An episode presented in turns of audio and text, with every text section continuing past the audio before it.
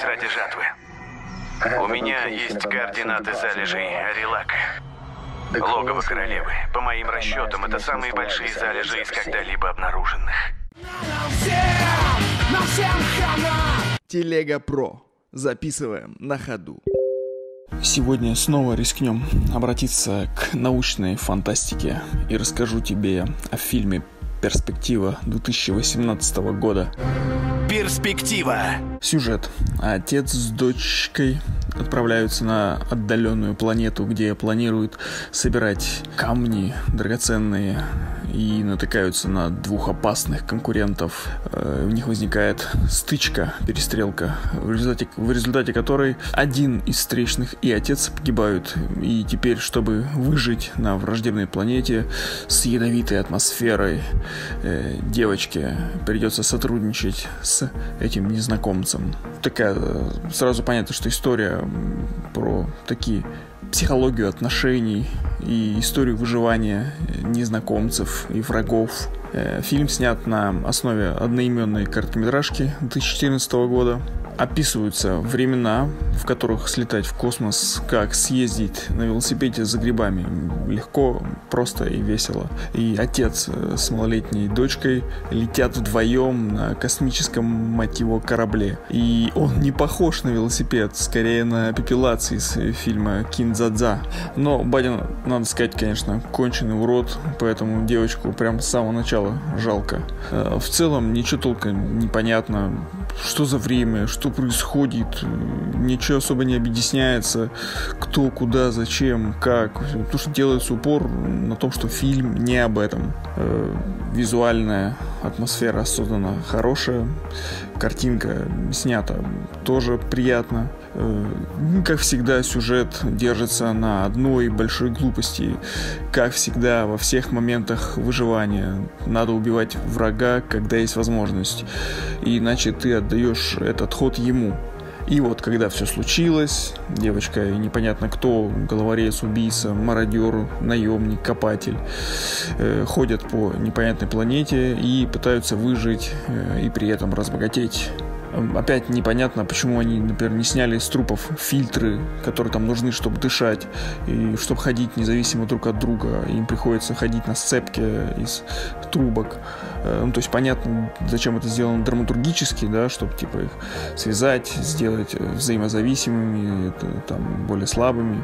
Вот. Но с точки зрения логики непонятно. Не знаю, что еще про него сказать. Вот могу сказать только, что в этом фильме список продюсеров больше, чем список актеров.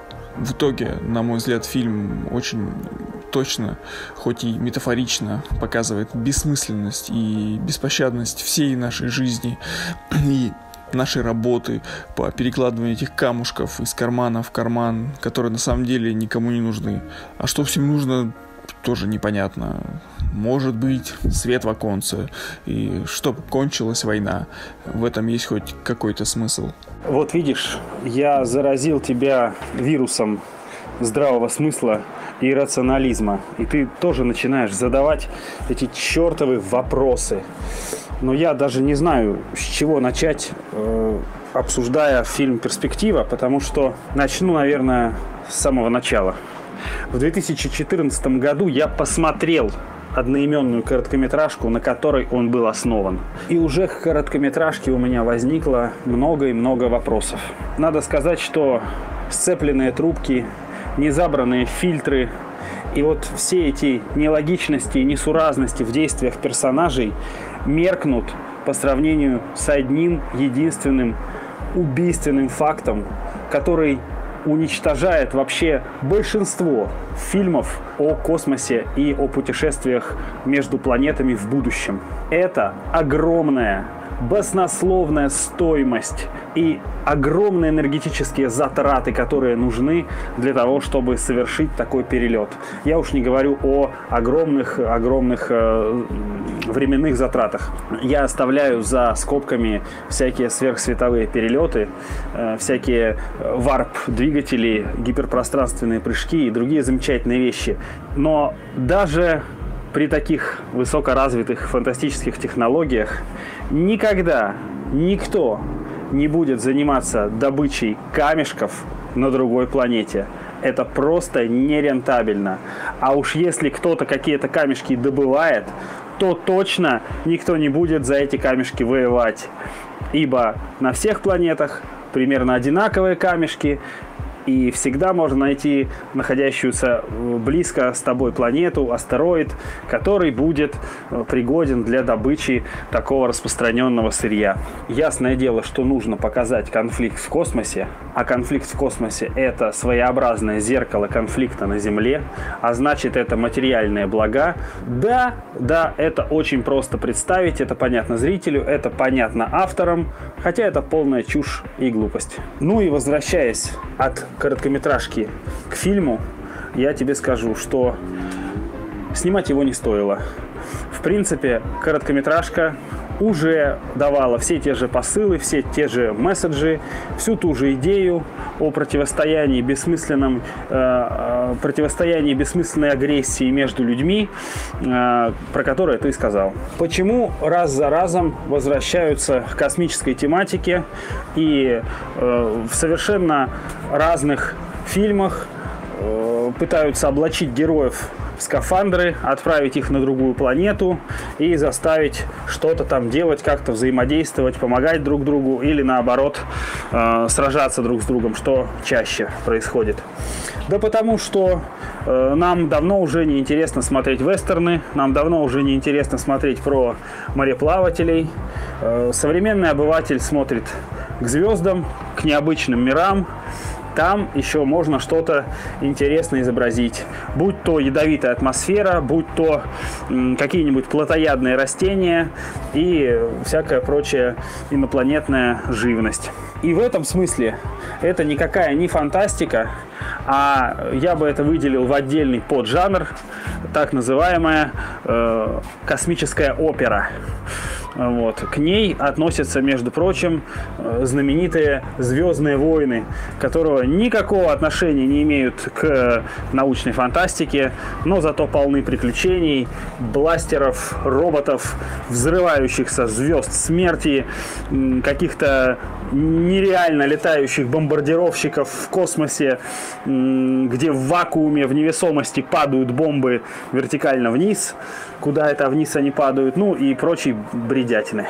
А что касается попадания на неизвестную планету и выживания двух враждебных, э, так сказать, друг другу персонажей, я хочу вспомнить другой старый фильм «Враг мой» Enemy Mine. Enemy Mine. Там завязка, конечно, тоже достаточно бредовая. Две цивилизации, люди и некие пришельцы воюют друг с другом в космосе, причем воюют с привлечением большого количества сил, целых космических флотов. Вот. И, в общем-то, происходят регулярные стычки.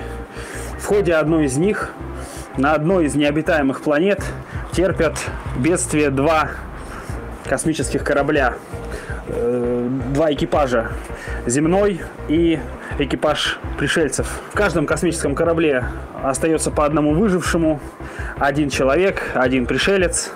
И вот они вдвоем оказываются на неизвестной планете. Естественно, Первое, что они делают, это начинают враждовать, но быстро понимают, что э, выживание важнее, чем их вражда. И, соответственно, это перерастает в сотрудничество э, и даже в некоторую дружбу и в некое взаимопроникновение культур и философий. Очень старый, очень классный фильм. Не потому, что это фантастика, это тоже своеобразная космическая опера, но полная философии и полная э, гуманистической идеи о том, что ребята, давайте жить дружно. На самом деле очень проникновенная картина.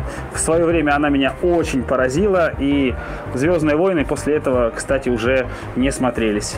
Ну, разве что поржать над Ситрипио. Поэтому фильм «Перспектива» я смотреть не советую, тем более, что никакой особой красивой визуальной составляющей там нет. Полнометражка не особо далеко ушла от короткометражки. Короткометражку посмотреть можно, просто для того, чтобы понимать, о чем пойдет речь, что хотели сказать авторы. Если это вдруг заинтересует, то глянуть полный метр. А вообще, очень советую пересмотреть старый добрый фильм «Враг мой». С чего мне доверять тебе? Ты убийца. Я-то убийца. А ты? Я могу предложить защиту. Можем разорить логово королевы вместе? Добыча пополам? Конечно. Я получил ранение. Надеялся, что у вас есть